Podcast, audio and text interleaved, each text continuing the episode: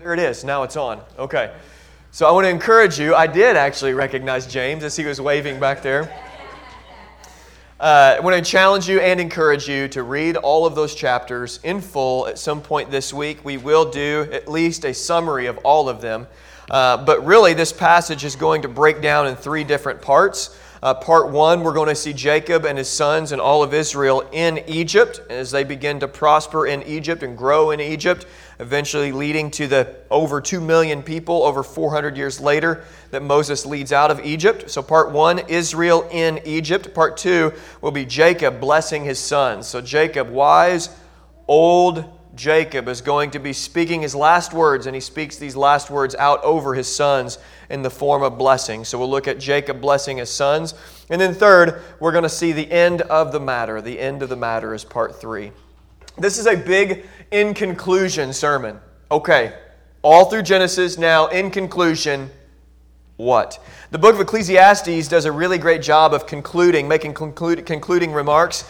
Uh, and it says this at the very end. The last verse says, This is the end of the matter. All has been heard.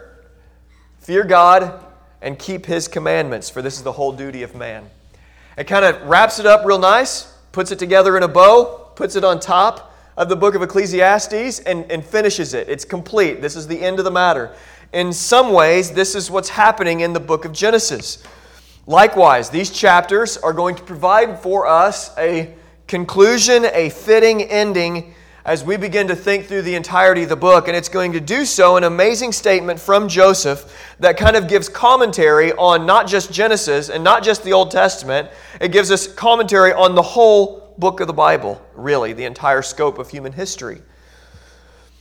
So we get a final aha moment. It's kind of like a final light bulb, you know, ding, ding, ding. Oh, oh, okay, I get it that will help us understand really just kind of why the world is the way it is and what God is doing in it. God and the amazing grace that brings us and God together. We're going to sing, see it all. So we got a big conclusion today.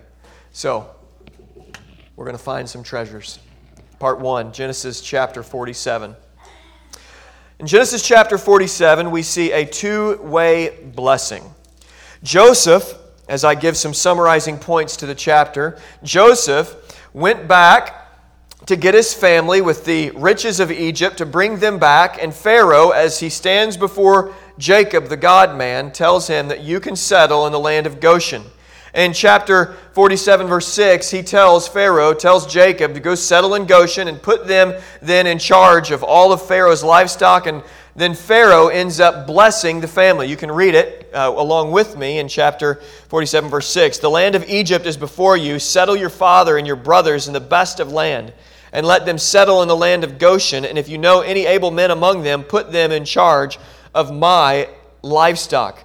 Pharaoh, I said he was talking to Joseph. He was at first talking to Jacob, or said he was talking to jo- Jacob he was at first talking to Joseph, said, Hey, let them settle, and what you're going to do is you're going to have them be in charge of all of the livestock. They're shepherd, they're shepherds, and so now they're going to be in charge of all the royal uh, livestock. And it's interesting, the livestock is now huge.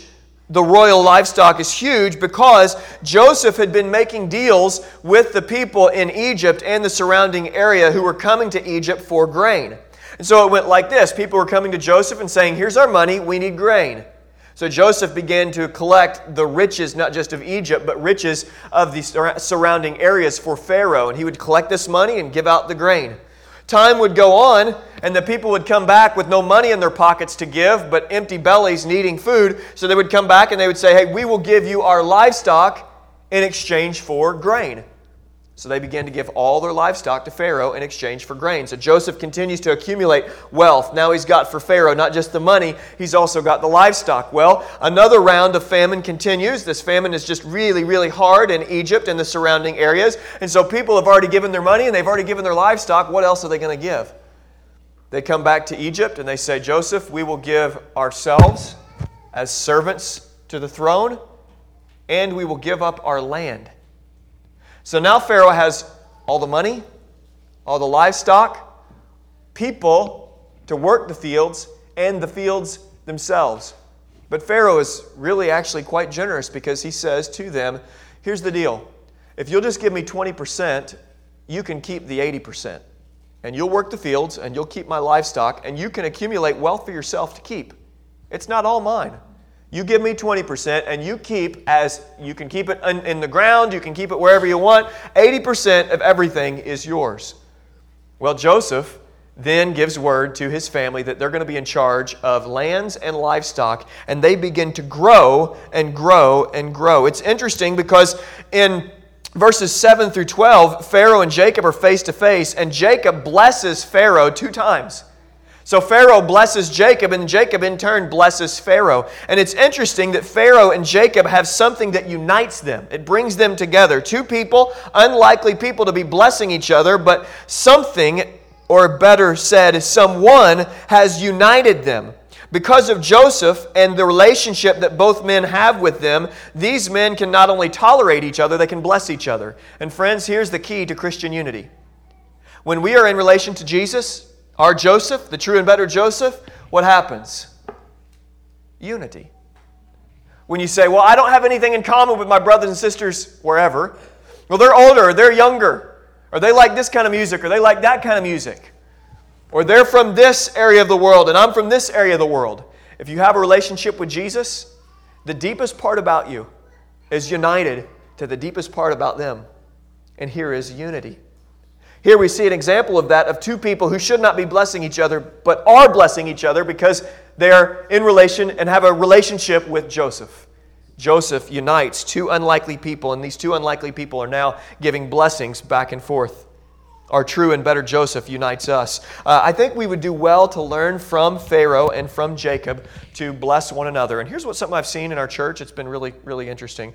Um, God has worked a real spirit of togetherness here where we actually enjoy giving words of blessing to each other, but also just blessings in all sorts of ways. I see people, when we had our, our uh, baby shower, and you, I mean, just everything that we needed, it's just God has just continued to provide.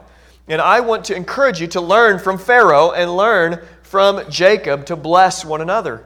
When Jesus unites people, we in turn bless one another. We don't just live this isolated life, receiving blessing from God, but not blessing each other.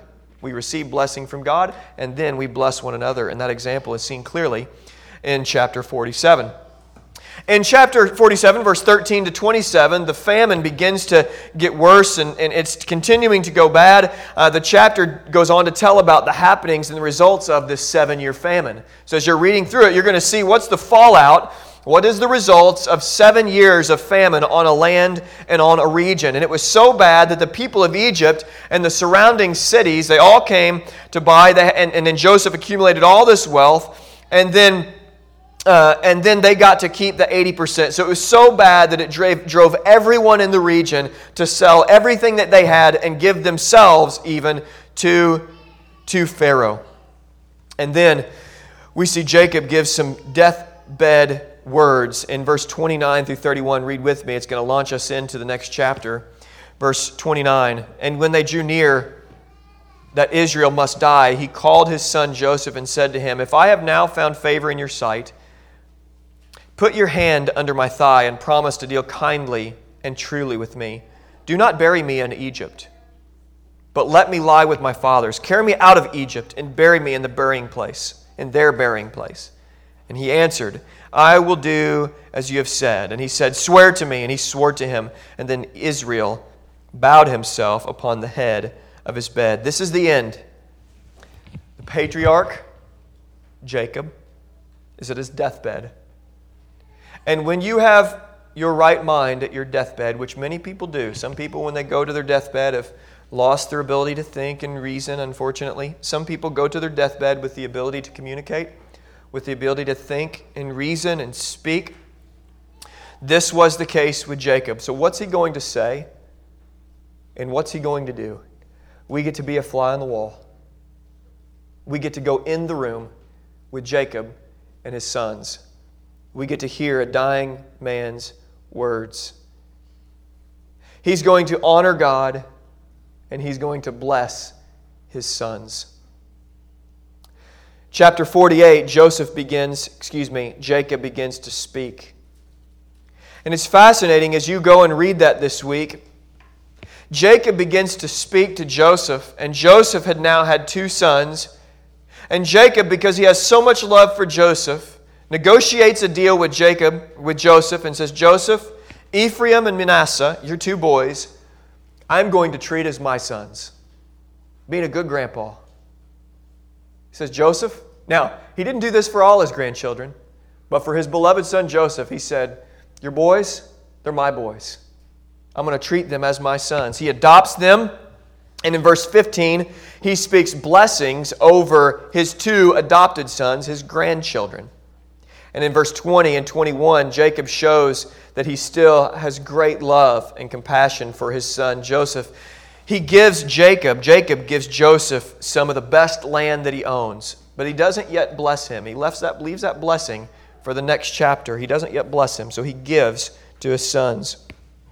And then in chapter 49, we see the blessings to the sons begin. He begins to bless, starting with the oldest son first, Reuben, and then going to the second oldest son, Simon, and the third, Simeon, and the third, Levi. So we're a fly on the wall in the room. What is Jacob going to say to his boys? Well, first, he speaks to Reuben. Look at 49, verse 1. Then Jacob called his sons and said, Gather yourselves together, that I may tell you what shall happen in the days to come. Assemble and listen, O sons of Jacob. Listen to Israel, your father. Reuben, you are my firstborn. My might and the firstfruits of the strength are preeminent in, in dignity and preeminent in power. Unstable as water, you shall not have preeminence, because you went up into your father's bed, and then you defiled it. And he went up to my couch. Simeon and Levi are brothers, weapons of violence, and their swords. Let my soul come not into their counsel. O my glory, be not joined to their company, for in their anger they killed men. And in their wilfulness they hamstrung oxen. Cursed be their anger, for it is fierce, and their wrath, for it is cruel. I will divide them in Jacob and scatter them in Israel. It's, it's interesting to me that the first three words spoken to the three sons are not words of specific positive blessing, but we see Jacob pass over his first three sons, pass over from giving them positive blessings. Reuben, the firstborn, defiled his father's bed, and so he was passed over. The blessing that should have come his way did not come his way because of his action and his sin. Simon, Simeon, and Levi slaughtered the Shechemites. Remember the fallout from Dinah? Dinah was mistreated. Um, and the aftermath of the Shechemites is that after they all were circumcised, Simeon and Levi went in and they just annihilated all the men of the Shechemites in trying to get vengeance for their, for their sister. And so they were passed over. There was no positive blessing secured for them. Blessing did not come to the first three. And so on to the fourth. Well, who was the fourth? Well, Judah was the fourth. In verse 8, we get this Judah, your brother, shall pass, shall praise you, and your hand shall be on the neck of your enemies. Your father's son shall bow down before you. Judah is a lion's club, lion's cub from the prey. My son, you have gone up. He stood down, he crouched as a lion, and as a lioness, who dares rouse him? The scepter shall not depart from Judah nor the ruler's staff from between his feet until tribute comes to him. And to him shall be the obedience of the peoples. Judah ended up being an honorable son. Uh, if you remember, when Benjamin, when he, uh, when he returned and, and Simeon was left at, uh, at Egypt, uh, when they went back to tell Jacob, hey, we can't go back unless we bring our youngest son Benjamin, Judah was the one who ended up standing up and saying, Listen, I will substitute myself. And if something happens to Benjamin, if, if somehow or another he's the one, if he doesn't come back, I will do everything in my power. I will substitute myself so that Benjamin can go free. And we see that he actually does this. He put his words into action. And Judas, Judah was ended up being the first of Jacob's sons then who received a positive word of blessing from his father. The blessing continues, continues in the life of Judah. And we find out years later that uh, the lion of the tribe of Judah, is all this lion language was attached to, to Judah, the fourth son, we know that the line that comes the blessing comes through is, is this son, Judah. And it's fascinating in the life of Judah, the one who would substitute himself would be the one who would receive the first word of positive blessing from the patriarch, from his father, Jacob. And these connections continue to grow and build as we finish this book. And then we see in verse 18, in all the middle of the blessing that's coming upon the sons, or the words that are being spoken over the sons, we see a very interesting verse. It's speaking to all his sons, and then out of nowhere, we get verse 18. And I want you to look very specifically at verse 18. And because I want you to see the posture of Jacob before the Lord. He says this after blessing and speaking to uh, Reuben, Simeon, Levi, Judah, and then to Zebulun and Issachar and Dan, verse 18, right in the middle, he says this I wait for your salvation, O Lord. I wait for your salvation, O Lord. Out of seemingly nowhere, Jacob speaks something different than what he's been speaking in the room with his boys. These are the last recorded words of Jacob, other than the blessings of his sons. So we get more words recorded, but it's going specifically to his boys. These words are the very last one, very last words that he speaks that are not the blessings to his son. He stops in the middle of his last conversation and says, I wait for your salvation, O Lord. And I just want you to kind of get where, where Jacob is in his life. Uh, God's man is longing for God's salvation. And Jacob's enduring legacy is not necessarily his morally wonderful life. We've seen Jacob stumble and fall just like his father and just like his grandfather. But what is the enduring legacy of Abraham, Isaac, and Jacob? Is it their uh, moral credibility? Certainly, they had some moral, uh, some morality about them, but they had some major moral blunders. They were, in the end, men of faith. They believed God and His promises by the grace of God. And Jacob's enduring legacy is that he has faith in God. Um, after all, the righteous shall live by faith. And here is Jacob at the end of his life clinging to the salvation of the Lord. Uh, as we near death, this needs to be in our mind because each one of us, wherever you're at tomorrow, you're going to be closer to death than you are right now. And my hope for us is that we would have a growing dependence on the Lord, waiting and longing for the salvation of the Lord. There's going to be a day that Christ returns or a day that we die and we come home. And I think right now, even now, it would be right and appropriate for us to cultivate a longing for Christ to save us finally and fully. And we see this I long for the salvation of the Lord. That's what God's men and women do. And then finally, Jacob dies. He blesses all of his sons, he speaks to them giving some negative sorts of blessings and some positive sorts of blessings to his boys. And he continues to bless his sons and can clearly, because of his statement in verse 18, it seems like Jacob's heart is in the right place. And then in verse 28, we find, okay, here's where the blessing or where the 12 tribes of Israel come from. In verse 28, we hear this. And these are the 12 tribes of Israel. This is what their father said to them as he blessed them, blessing each with a blessing suitable to him. So, Jacob, as he's dying at the end of this chapter, uh, we have now in place, as we try to piece together biblical history, we have now the 12 tribes of Israel that we've learned about. We've learned about the patriarchs, uh, okay, Abraham, Isaac, and Jacob. His name is changed to Israel, and he had 12 sons. And so here we have our 12 tribes of Israel, and we have Israel now living and growing in Egypt. So sometimes those things can be helpful as we begin to piece together, piece together the Bible. Jacob dies and he is buried. In verse 12 through 14 of chapter 50, we see that he is in fact buried. His sons granted his last wish that he would be that he would be buried not in the land of Egypt, but in the land of Canaan. And he is buried, and we see that in 12 through 14. You can look and read with me. Thus his sons did for him as he commanded them, for his sons carried him to the land of Canaan and buried him in a cave in the field of Machpelah in the east of Mamre, which Abraham bought with, bought with the field from Ephron the Hittite, Hittite to possess as a burying place. And after he buried his father, Joseph returned to Egypt with his brothers and all who had gone up with him to bury his father. Jacob is now dead and buried. Now, that's the history of Genesis. Now, let's piece together some things and let's put together this gospel bow and let's finish this book rightly. Because the, the God of the universe is going to take, take us to a place that's so beautiful. And we're going to get to stand back here in a minute and just stand in awe of what God has done. And we're going to get some answers to some questions that we may have had going through this book and as we read through the Bible.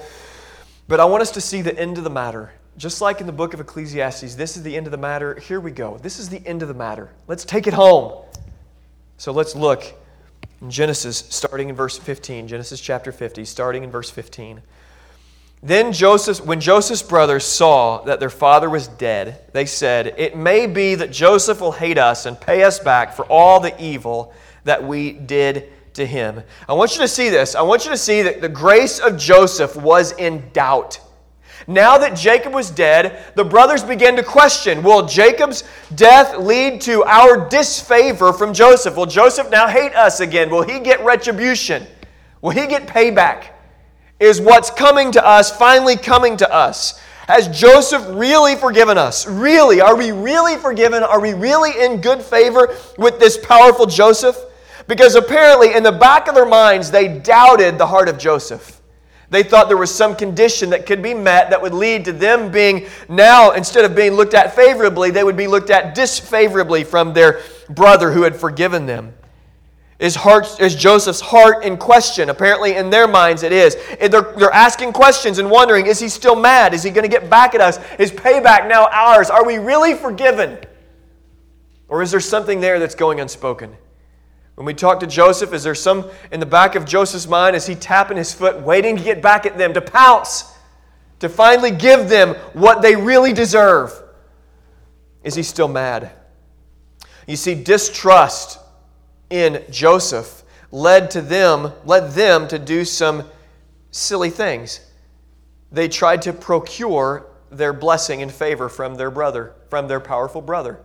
Because they distrusted his heart, they began to get to work and they began to scheme and plan. How can we preserve a good favor upon ourselves? How can we keep Joseph happy? How can we make him favorable upon us or stay favorable upon us? Distrust in Joseph led them to try to self preserve. Look in verse 16. So they sent a message to jo- Joseph saying, Your father gave this command before he died.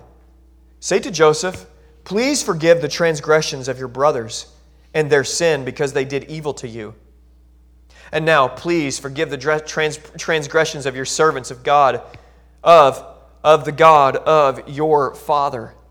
In Joseph's grieving, they tried to play on that grief and procure for themselves what they thought they didn't have anymore.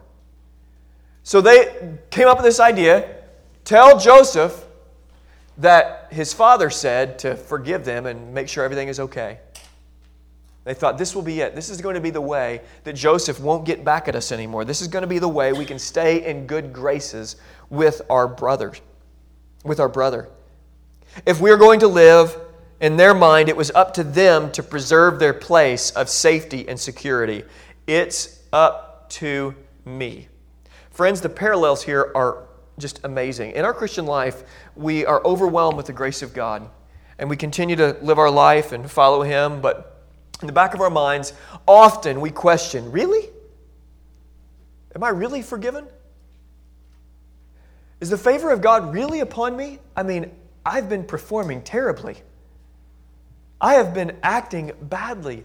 I have not been pursuing Him as passionately as I once did. I've not been memorizing the Bible like I used to. Is He really pleased with me? Am I really a forgiven man? And after enjoying the forgiveness and grace of Joseph for so many years, in spite of their sins, in spite of their sins, they now felt like their work, their planning, and their scheming could preserve for themselves safety and security. I thought it was up to them again. They distrusted the heart of their brother.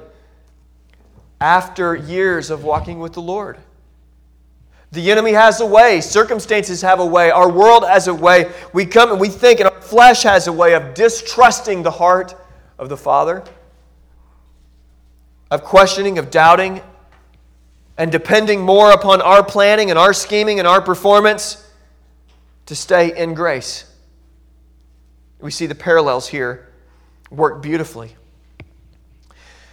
In hearing this, Joseph responds. And his response tells us so much, I think, about the heart of God and the heart of our Savior Jesus Christ. Look at verse 17, the end of the verse. He says this. i Got to find my place. Joseph wept when they spoke to him. His brothers also came and fell down before him and said, Behold, we are your servants. But Joseph said to them, Do not fear, for am I in the place of God? As for you, what you meant evil against me, you meant evil against me, but God meant it for good, to bring it about that many people should be kept alive as they are today. When Joseph hears about their plan, he begins to weep. Don't you get it, brothers? I've forgiven you. You don't have to manipulate. You don't have to scheme. You don't have to try to get in with me. You're forgiven. I've forgiven you. Am I in the place of God? No, no, brothers. You need to know, brothers, that God did something here. Yes, you screwed up, and what you meant for evil, and you really meant it for evil, God meant it for good. And God did something good with it. This is the story of the Bible. This is the bow that we begin to put together to put on top of the present as we finish this book. This is the story of the Bible. Here we have our work on display the work of the brothers sin, debauchery, rebellion, evil against God and against others. And here also we have God's work and His goodness and His salvation. This is the biblical narrative. It's the story of all of Genesis. As we reflect back over and over and over again, we think about what humans have screwed up, starting in the garden. God did something for good, and what did we do? We took and we, we tried to spoil it. We distrusted the heart of God, sinned against Him. From that point on, we see humans over and over again sinning. We see God's men doing crazy things.